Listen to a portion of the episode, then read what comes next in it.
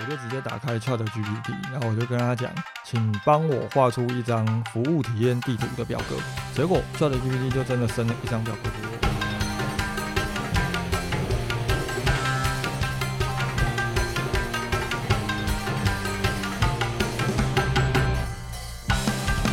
当你们必须要去面对 AI 工具成为工作的一部分的时候，你们应该要有的态度是：不要轻易的把 AI 就能做了，我还要你来做干嘛？这一句话挂在嘴边。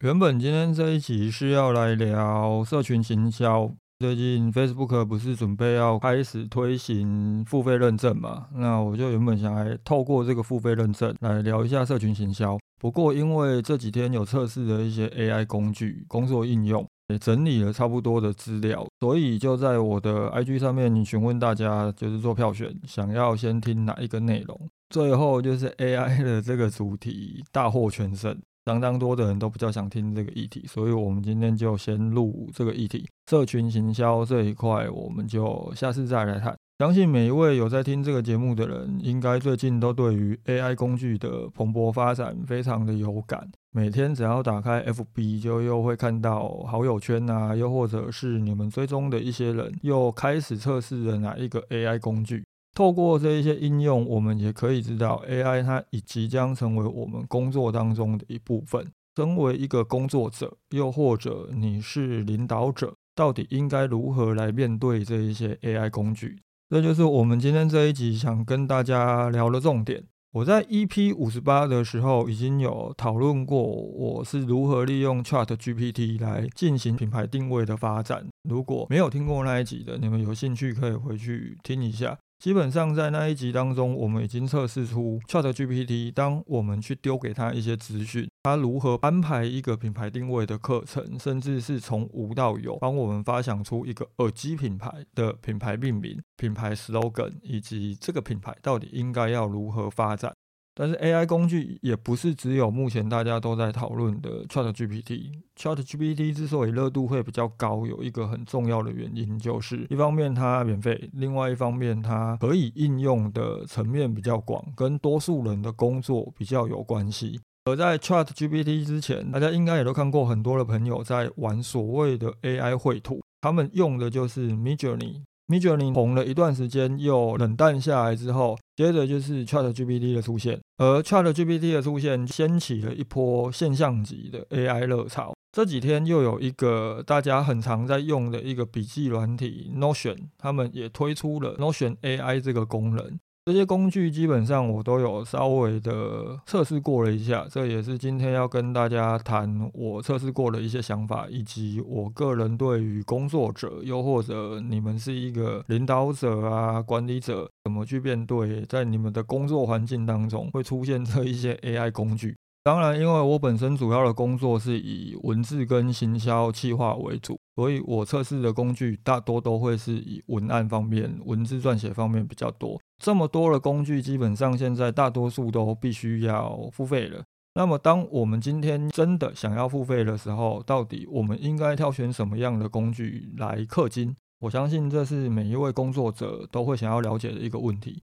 大多数的人可能都会觉得说，诶，我为了让我的工作能力可以变得更强，如果我本身是学设计的，那我去购买文字撰写的 AI 工具，当然就可以让我的工作更全面化。就像我自己本身是一个行销企划，我是一个文案工作者，我去购买 Midjourney，又或者是其他的这一些排版的 AI 工具，我就不需要再去跟其他的设计配合了。从这个角度来看的话，似乎是没有什么毛病。但是问题来了。当我今天以我的个人立场来看的话，我去买 Midjourney，我透过 AI 帮我完成了一张绘图之后，如果这一张图里面的人物，他的手指头多了一根，他的手是歪的，我本身是没有能力去把这一张图给修正好的哦。所以这个时候，这个工具交到我手上，我没有办法让它完美，没有办法让它变成一个真正的成品。这个工具其实是废掉的。相对来说，如果我使用 Chat GPT 的一些文字撰写工具，当它完成了一个作品给我之后，它里面的内容是有问题的，又或者它写的不是这么完美，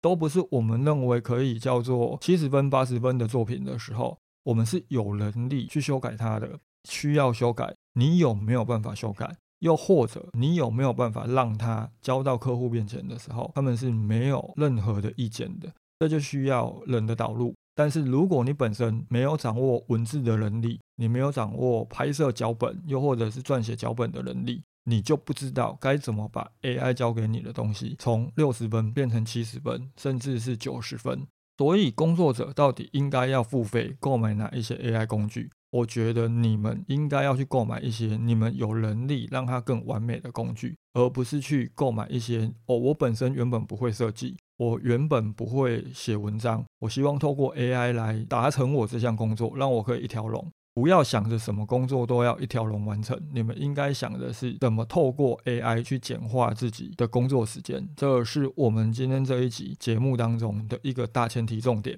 在这一段时间当中，我到底利用 AI 工具做了哪些事情呢？首先，我做了最大的一个专案，应该是我使用 ChatGPT 去套我平常文案课程当中所用的那一套文案架构，成功的建立出了一套用 AI 就可以完成产品文案的步骤。我要把这整个过程都写成一篇文章，你们有兴趣想了解的，如果还没看过。搜寻行销武士道，就会找到我的部落格。没有意外的话，应该第一篇或第二篇就是这一个贴文了。我不知道录音之后我会不会再写其他的部落格文章。这一套透过 ChatGPT 完成的产品文案架构，其实你们只需要掌握产品的功能或者是成分，这是很基本的要素吧？就是你们手上都要卖这个东西了，你总该知道它的功能或成分。接着，你只要顺着我文章当中所提到的步骤，我甚至连怎么去跟 ChatGPT 下指令，要下什么样的指令，我都把它写在上面了。你们就是复制贴上，接着照我的所有步骤来做，你们就可以顺着完成一套产品文案。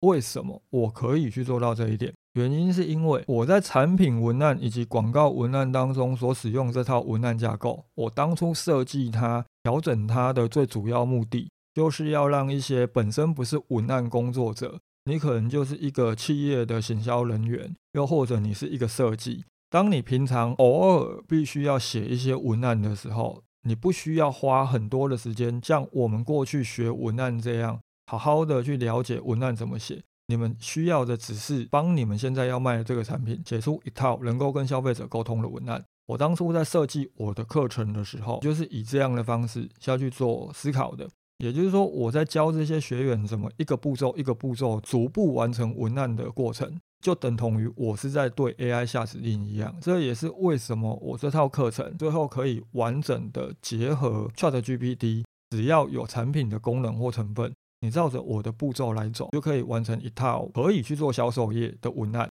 如果你们真的不这么讲究的话，你甚至可以直接拿去用。但是我个人建议是，可能过程当中有一些东西是需要修正的。就例如，你可能要加入一些人工的思考，可能要去透过你的专业去审视 ChatGPT 给你的东西是不是有问题的。以我自己来讲，真的要去用 ChatGPT 给我这套文案的时候，我会去论视它，我会去修正它当中所使用的一些用语。但是当你完全都不知道文案怎么写的时候，我这套架构以及你顺着我的步骤来走，它就可以完成了。我除了利用 ChatGPT 让我之后不需要再继续教文案，也可能没有办法再教文案之外，我也有一次在要去跟客户开会的时候，我们那一次的会议是要去研究他们的服务体验地图。我平常大多都是晚上工作居多，因为隔天早上十点就要开会了。怕太晚睡，所以那个时候我就直接打开 Chat GPT，然后我就跟他讲，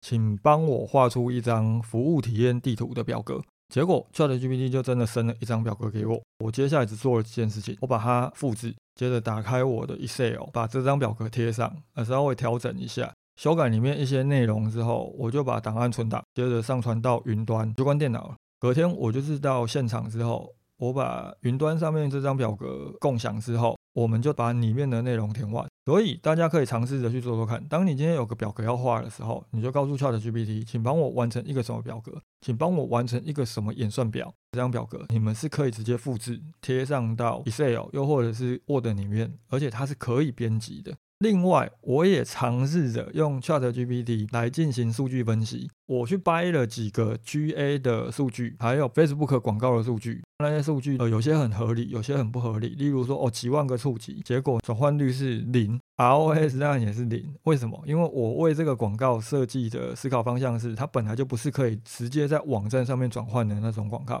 我将这些数据丢给 ChatGPT 之后，它在数据分析方面。我们以 GA 来看的话，它能够判断出数据的好坏。它会告诉我说，这个跳出率、这个转换率以及这个停留时间属于好的还是不好的。如果是好的，可以尝试着怎么样的去放大它；如果是不好，应该要针对什么地方去做修正。特别是 ChatGPT，它是可以去判断出 Organic Search、还有 Social 以及 Pay Search 这一些流量管道是什么。接着去研判背后可能的原因是什么。如果说以 social 来讲的话，它就会告诉我，这个 social 的停留时间很短，有可能是你的社群媒体的贴文跟你的网站的内容关联度太低。建议你可以怎么样怎么样怎么样。在 GA 这方面，我觉得它分析出来的东西其实已经算是相当的到位了。当然，看在很多在做数据分析的人的眼里，不过就是这样。这部分我们后面会有比较详尽的说明。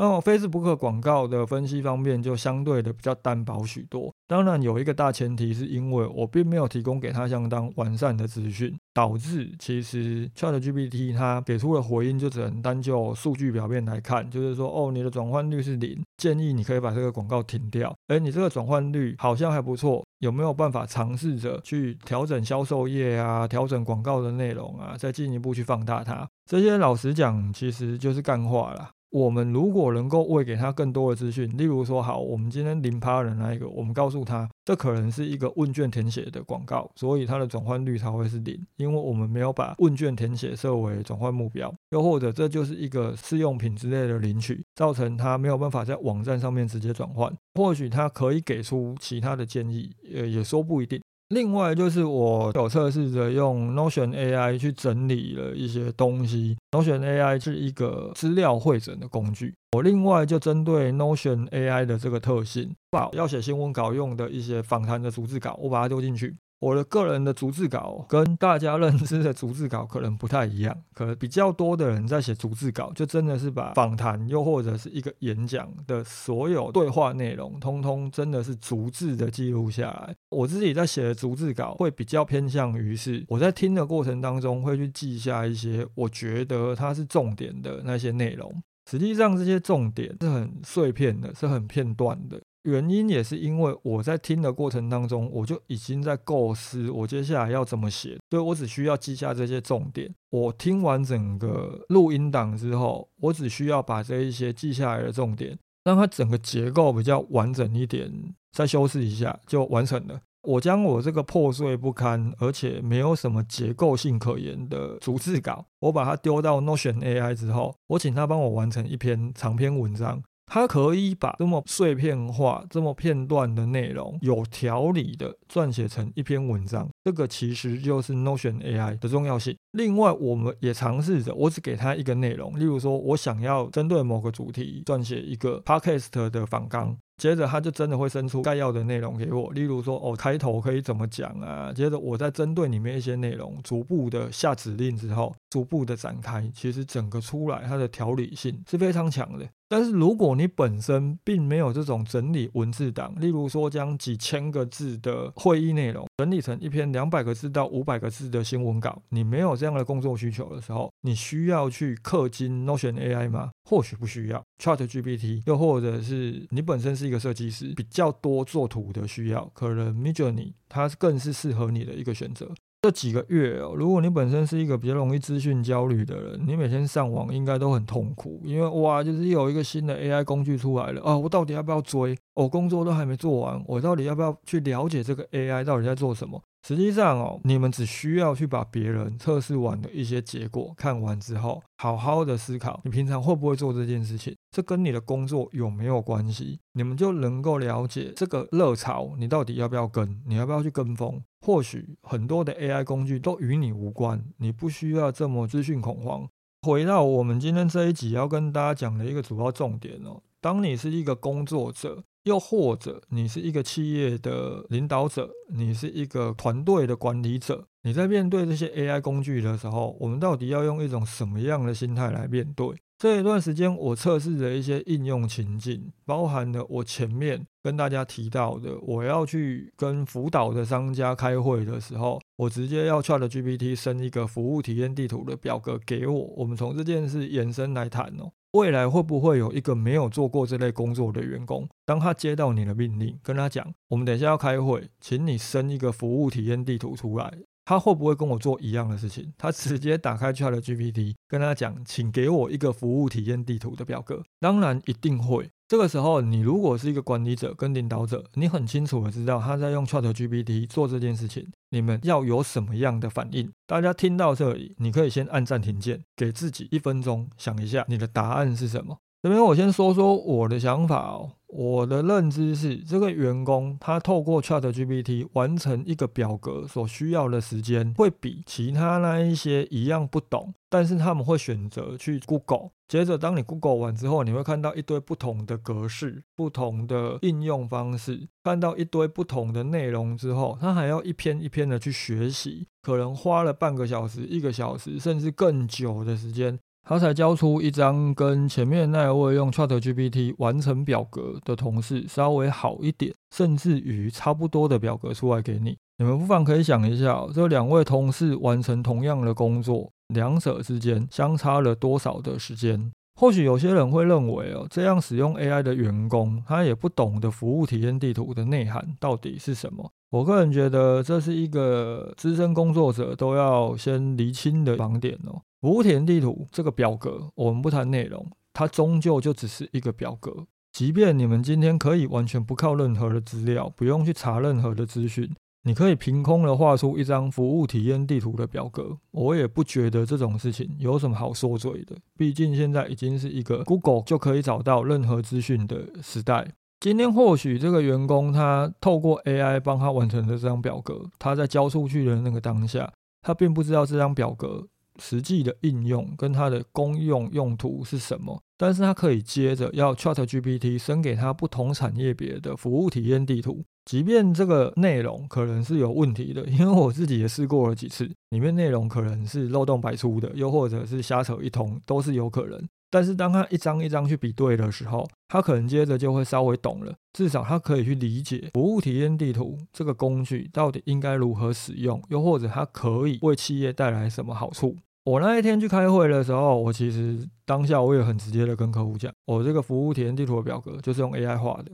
我会因为用 AI 完成这件事情，就羞于让客户知道吗？不会，原因是因为里面的内容都是我花了一个半小时，逐一确认他们目前的现况，他们有什么资源，能做到什么，有什么限制，最终才建立出一套属于他们的服务体验地图。实际上，这些工具。一直以来最重要的都不是那个框架、那个工具本身，而是我们后来填进这个工具当中的内容。这就是我希望大家可以去理解 AI 对于工作者来讲，其中一个很重要的应用重要性。你们要透过 AI 来完成那一些不重要的工作，将你们的时间好好的花在有价值的事情上面。当你可以用五分钟的时间，甚至更短的时间完成一个表格，立即跟团队开会，你就不需要要一个新人。你底下的一个员工花更多的时间，才终于交出这个东西给你。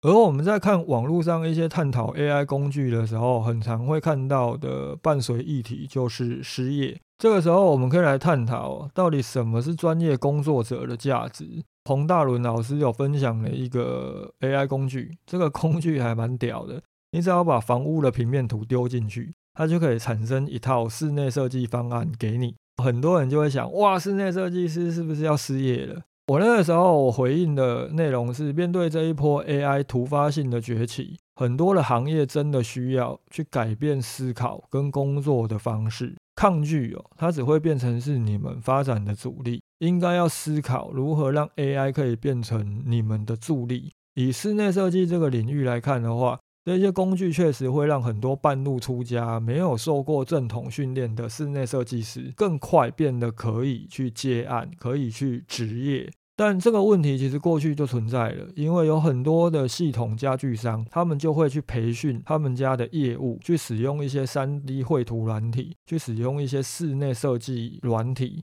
而且他们也对外称他们是室内设计师。但是这一些系统家具商的业务销售人员，他们不但没有受过专业的室内设计师的科班训练，他们也可能没有那一张室内装修师的执照。面对客户的时候，他们还是称自己是室内设计师。而过去这一些人，他们可能在美感，他们可能在一些专业技能上面缺乏了这一块，未来就会靠 AI 可以立即补上了。但是室内设计师需要担心吗？你们应该要去思考的是，自己是否是一个有价值的室内设计师。室内设计有一些细节哦，它是需要经验跟人脑思考才能够完成的。例如一些格局比较不是那么正统，又或者比较机灵的一些空间，你如何透过你的经验，如何透过人因的思考，让这一些机灵空间，让这些不方正的格局能够更加的活化，也包含了如果家中有幼儿，又或者是老人的时候，你们在建材在家具方面的选择是否有导入考量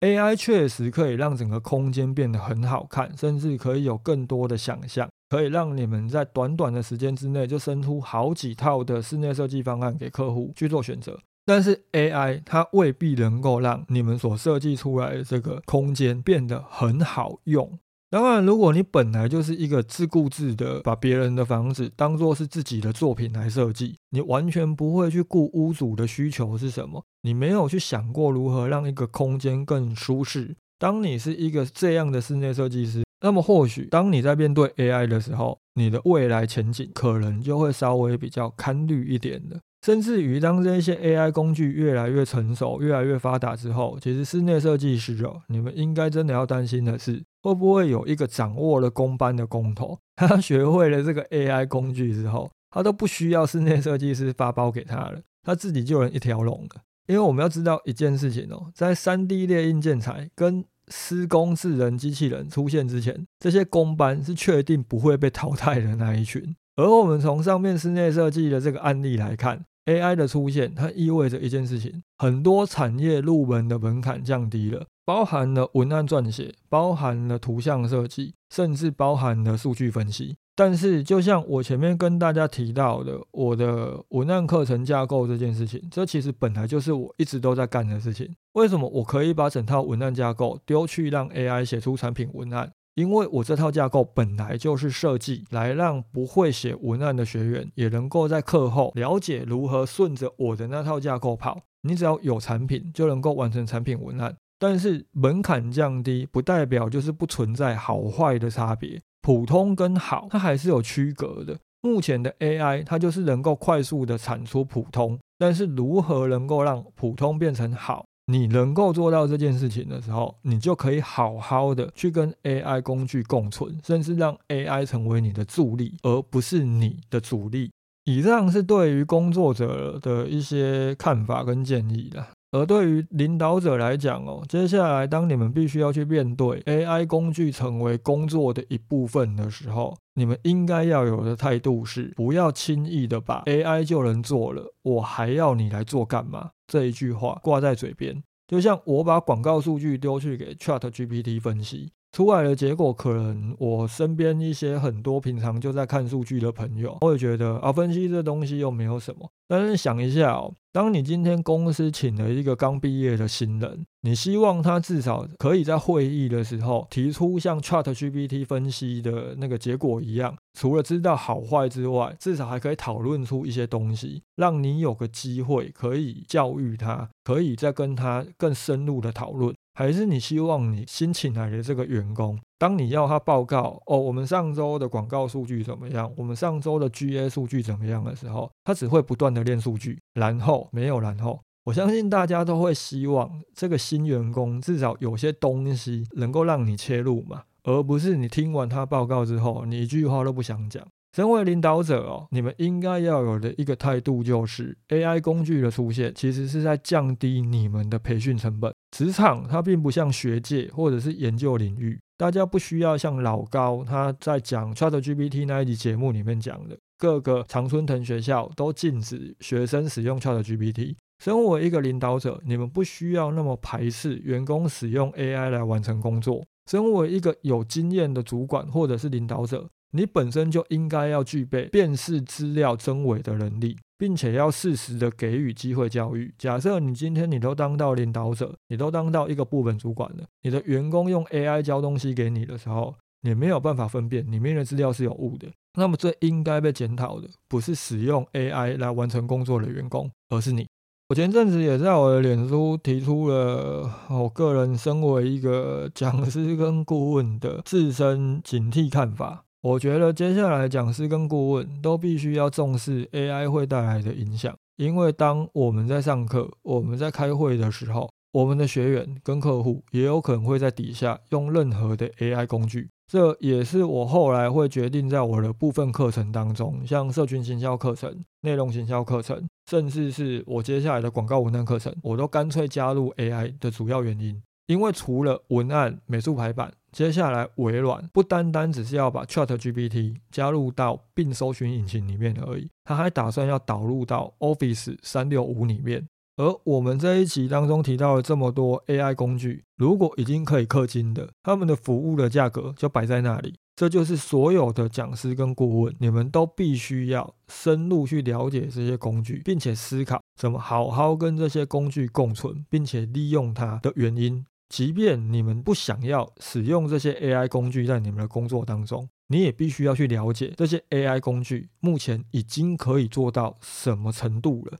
AI 可以做的事情确实是相当多，但是有些东西也是他们没有办法理解的，就很像我先前我也测试过很多的服务体验地图，其中我就有想尝试着，很多人去买自助餐的时候都会抱怨嘛，抱怨说哇自助餐那阿姨算出来的钱都不一样哦，一样的东西怎么我今天去买是这个价钱哦，我朋友长得比较帅，隔天去买变得比我便宜很多。服务体验地图我们就是为了去优化一个商家的服务体验嘛。所以我就去测试了自助餐，但是这个时候 AI 的问题就出现了。ChatGPT 不管我怎么跟他解释，他都不懂台湾的自助餐跟 buffet 它的差异在哪里。这个文化基础就是一个人可以去赢过 AI 的地方。特别是今天你要 AI 写文案，你要他写广告脚本，他都会生给你。但是如何让这个脚本变得更好？我昨天我也尝试着用 ChatGPT 去针对我比较熟悉的房地产广告，去发想了案名啊，发想了广告文案啊，发想了电视广告的脚本。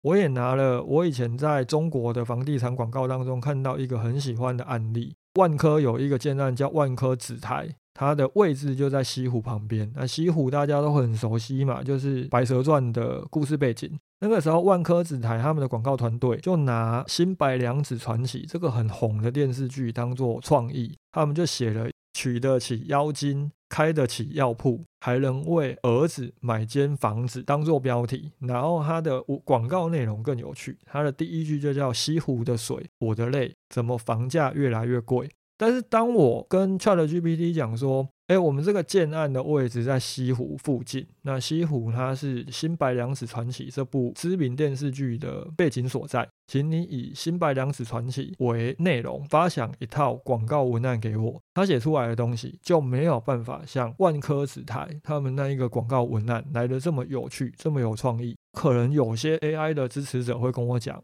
你当然要必须要很详尽的跟 ChatGPT 讲说，许仙还有白素贞的故事背景啊，以及他们发生过什么事情啊，也要让 AI 知道说，哇，现在的房地产的市场的问题就是房价很高啊。如果你是有小孩的家庭，你还必须要负担房价之外，你还要负担小孩的生活，所以巴拉巴拉巴拉巴拉。老实讲哦，身为一个广告工作者。如果我必须要花这么多的时间去告诉 ChatGPT 这一些背景资讯，我甚至还要告诉他什么叫做创意，你可以玩什么样的创意，我为什么不自己把这个文案写出来就好了？如何让 ChatGPT 帮你写文案以及广告脚本之后，让它变得更好？这就是一个资深工作者应该要有的价值。如果可以，那么 AI 或许会成为你工作当中相当好用的一个助手。而不是一个你发展的绊脚石。以上哦，这就是我们今天针对工作者以及领导者、管理者应该要如何面对 AI 工具的一些我个人的看法。针对今天这一集的内容，如果大家有什么想讨论，又或者有什么问题，都欢迎留言或者是私讯给我。如果你是 Apple Podcast 的听众，觉得这一集的内容对你有帮助，又或者有给你一些启发，也欢迎帮忙打个五星好评。并且在底下留下一些你的看法。这一集讨论就到这里，拜。